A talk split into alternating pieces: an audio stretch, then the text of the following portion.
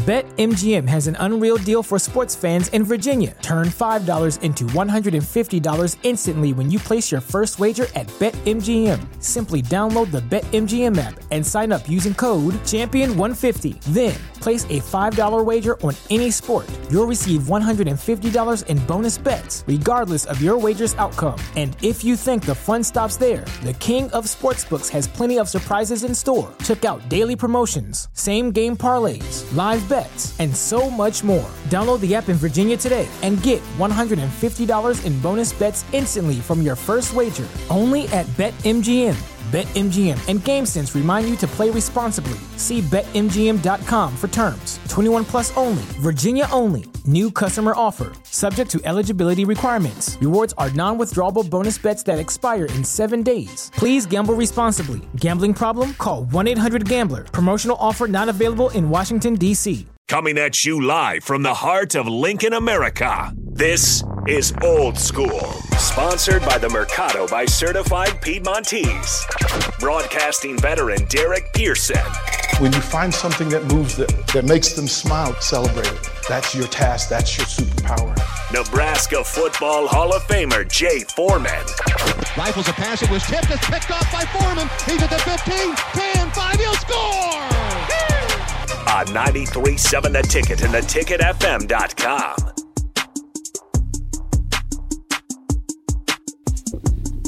There it is, man. We gotta get. We are back.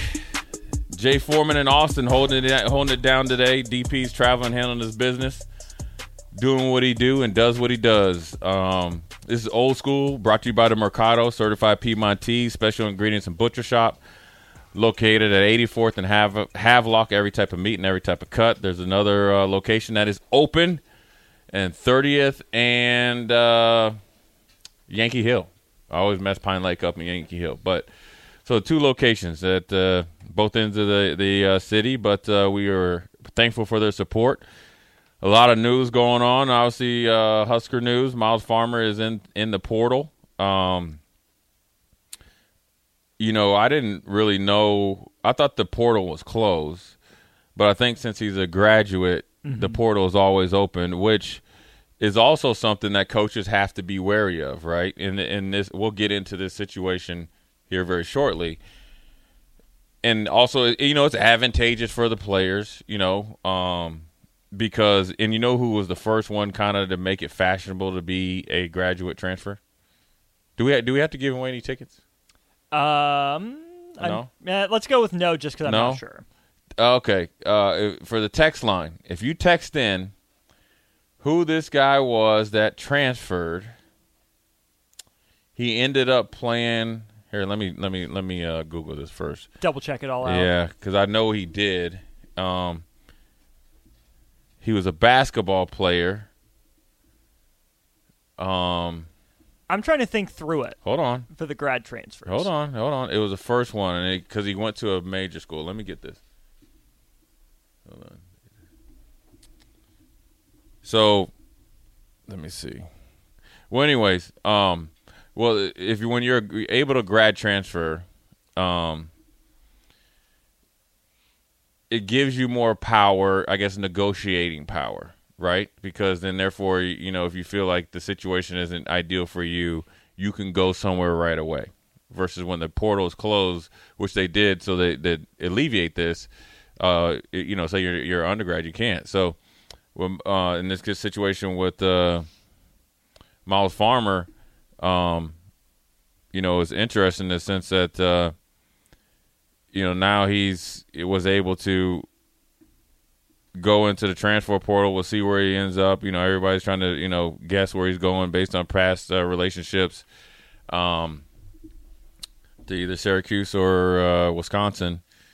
And it's just you know it's an unfortunate situation. Myles is a good kid, you know, and and um, you know I don't know the details of it, you know, um, and it just obviously seems to be a accountability thing, and maybe it's been something that's building up to it.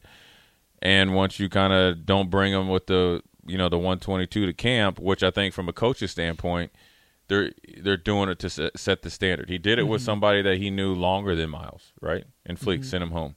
Um, he did it at the beginning of the spring with Anthony Grant. Uh, he he's done it probably with other people that maybe we haven't heard, you know, from and um, and then obviously with Myles and this how you accept it. Um, I don't know the conversation between Myles and Coach Cooper as far as where he would be in or with or when or if he came back. You know, that could maybe lead to the decision, but ultimately, you know, you have to regardless where you end up, you have to look at how you got here to this point. Is it habitual thing or habit thing from the past staff that kind of like okay, you know, whether it's a tardy thing or being there or whatever it is, it, it you know, a kid can't tell me it's nothing. It's never nothing. No, it's never nothing. You, I mean, we're, we're like like it can't be nothing. So it's got to be something that wasn't getting done to the standard that m- pretty much ninety five percent of the team has been doing. So that's where the questions land. But then also, what you have to be wary of, regardless if, say, like I'm a coach and Austin, you're you're in this situation, and I've coached you before or knew you before. I'm still going to ask questions. I'm still going to say, Austin, you can come because I do know you, right? And I say I recruited you Yeah. originally, but I'm still going to ask you questions. I'm still going to ask you questions. I'm going to still do my due diligence because things have seen things can and will change. Um, So let me ask you this. So you're the coach, you're recruiting me in the transfer portal. Do you reach out to me first or do you reach out to like say you have a pre-existing relationship, do you reach out to my parents first? Do you reach out to my old coach first before you talk to me? What's that what's that order? Uh, well, if it's somebody that uh, that coached me before, I would probably think that you're gonna reach out to. I'm gonna call. The I'm gonna text you first. I don't know if they're the tampering rules, but I doubt that it means anything because it happens all the time. Right. The reason I ask is because if we have that prior relationship, maybe you'll be able to tell if I'm, you know, BSing you, trying to sell Right. you a bill of goods. So Right. you're not just going to take my word for it as the player. Right. You're going to go ask other people to see if what I tell you is true or if I'm being a little snot-nosed punk who's trying to get away with, you know, not working hard. Not saying that's Myles Farmer's situation, but Right. that's why you check. Yeah, you got to do it. You know them better. You know their work habits. You kind of know what you maybe, or you know the situation is, and it is different. It is extremely different down there, um, based on way it was before. I mean, there's, it, it, it, I mean, it is. I mean, it's from everything to as simple as you know they got a you know look they got a great training table down there with phenomenal gourmet food. BetMGM has an unreal deal for sports fans in Virginia. Turn $5 into $150 instantly when you place your first wager at BetMGM. Simply download the BetMGM app and sign up using code Champion150. Then, place a $5 wager on any sport. You'll receive $150 in bonus bets, regardless of your wager's outcome. And if you think the fun stops there, the King of Sportsbooks has plenty of surprises in store. Check out daily promotions, same game parlays, live bets, and so much more. Download the app in Virginia today and get $150 in bonus bets instantly from your first wager. Only at BetMGM. BetMGM and GameSense remind you to play responsibly. See BetMGM.com for terms. 21 plus only, Virginia only. New customer offer. Subject to eligibility requirements. Rewards are non withdrawable bonus bets that expire in seven days. Please gamble responsibly. Gambling problem? Call 1 800 Gambler. Promotional offer not available in Washington, D.C. and you're expected to eat at the training table, mm-hmm. not once a week, like it's eh, at leisure every day. You're expected to be in class. I'm assuming majority of time, right? Instead of doing online. That might that's definitely different. Now, granted, with COVID, things are different before you know whatever. So that's that's you know maybe and with him being a graduate, maybe. right. But he has to just in take classes But but in general, Right. you know, as a regular student athlete, it's different, or football, and uh, that's different. Um, you know, if there's things extracurricular stuff that we see that they're heavily involved in, or if there's a position type of deal that they've made some I don't want to say a tradition, but something that they decided to do together, like the linebackers uh, would get together. You know, say we get together, whether it's watch tape or we we get together and go out to eat, or go and eat together at the training table on this day, or whatever the the deals are. You're expected to be there. Um, and if those, and that's drastically different if you haven't done it, especially if you haven't done it for four or five years. It is different. But I would say there's guys that you're pretty close with that seem to do it. Now you might not like it, right? And that's Mm-hmm. the, and that's a lot of times in football you're going to do a lot of things you don't like. Right. Um, I don't know how many times I did nine on seven, five, six, seven, eight practice row. I did not like it. Gross. I could have very easily just been one of those guys and say I'm not going to do it or or whatever, but I did it. And and then there's things that we had to do sometimes as teammates or as a teammate that I didn't like doing, um, or did maybe didn't feel like I wanted to do or should do, but you do it for the betterment of the team. And then ultimately, when you're doing it, it's really not so bad. Um, I always, I also would ask kids that have aspirations to go to the pros, and say it's a say it's a coach that comes in, and and you know what? Sometimes a coach, a coaches or coach can come in. They know that they're going to be there. They don't have any prior relationship with you, the holdovers, and so they can. They're going to push you to see who's going to get in line. Okay, right? And you might not like that, or you might not like him or her as your coach.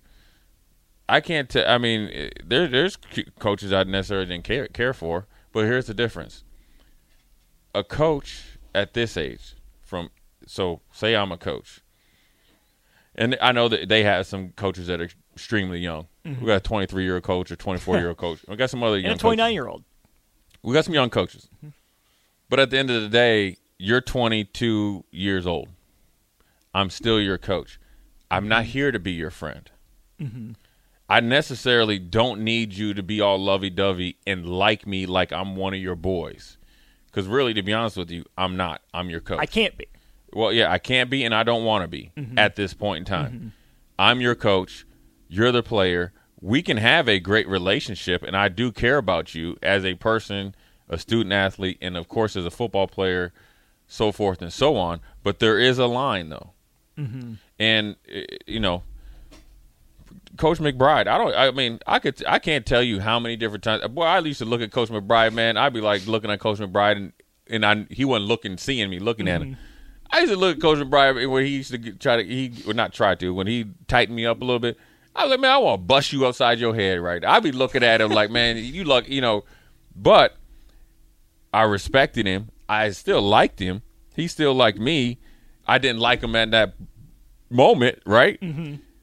But after I graduated, our relationship changed. I love, uh, you know, I loved him then, but now I love him. Yeah. You know what I mean? Like, Mm-hmm. it's different. You We're- can appreciate it better. yeah, and we're grown men, mm-hmm. but he's still my coach. And if he's and if I was doing if he tight he would tighten me like when To I see To I tighten up, but I love him differently now than as a player. Mm-hmm. And if you and so if you're looking for that try to be friends with, then it's going to be hard for you to go and and do some things on the football field. And so maybe that's part of it. Nobody knows. It's just unfortunate where it's at right now. It is unfortunate, especially because when you look at the two most high profile cases of this, it's with Myles Farmer, who is going to go into what his fourth year in Nebraska. Um, second on the team in tackles, been around for a while, and Josh Fleeks, who played five years at Baylor, uh, his sixth year here at Nebraska. Right, these are older guys. Yeah. Fleeks is my age. Myles Farmer's in his twenties, and Yeah. here's the thing: I'm 25. I'd like to think of myself as an adult. I know I got plenty of learning to do. Right. I still need people walking alongside me, you know, to tighten me up, to make sure I'm doing the right thing, the right way at the right time. Right. But at the same time, I don't want to absolve the players of their responsibility in this, right? It's their career. It's their future. They have ownership of it. It's one thing to, you know, not agree with the coach's methods on the practice field. Sure. Right. And and not want to do a drill but participate in it because you want to be a member of the team. It's another thing to, you know, not show up on time, to not go to the training table, whatever the issue was. That's a personal choice. That should have nothing to do with the coach. So while I can be sympathetic to the fact that maybe these guys didn't always have the best leadership in place to help them form and set those habits Right. from a coaching perspective. At the end of the day, they're old enough to value their career how they want to value it and put it in their own hands. Yeah, it is. I mean, it's, a lot of these things are choices, and you know, I'm sure when any close. I mean, you know, right now, you know, wherever you go, there's going to be competition, and then you're behind the eight ball there, where you're you're essentially behind. I would like to think with Matt Rhule's track record, he said he want Myles back, and I don't necessarily know if it, you know, if it was just coach talk, but we have the clip. You want to play it real quick? we're going to play it the next. We're going to break. Okay, so um, that I think that he would want him back because he's a productive player. He's 2nd on the team in tackles. Last six or seven games, he played a lot better football than he did in the first quarter. Mm-hmm. And so, as you're coming in as a coach, that's something that you want to do because ultimately you want to put the best players out there, but you need to make sure that they're all in. And maybe that was or wasn't the case, and it, either way, it just didn't work out. But uh, we're going to take a quick break and come back, and we're going to play the Matt Rhule clip, and we'll see if we can kind of listen between the lines and try to decipher some of the things. And maybe we could have maybe uh, guesstimated that we would be here before we did. This is Austin, or I'm Jay Foreman. That's Austin. This is old school. We'll be right back.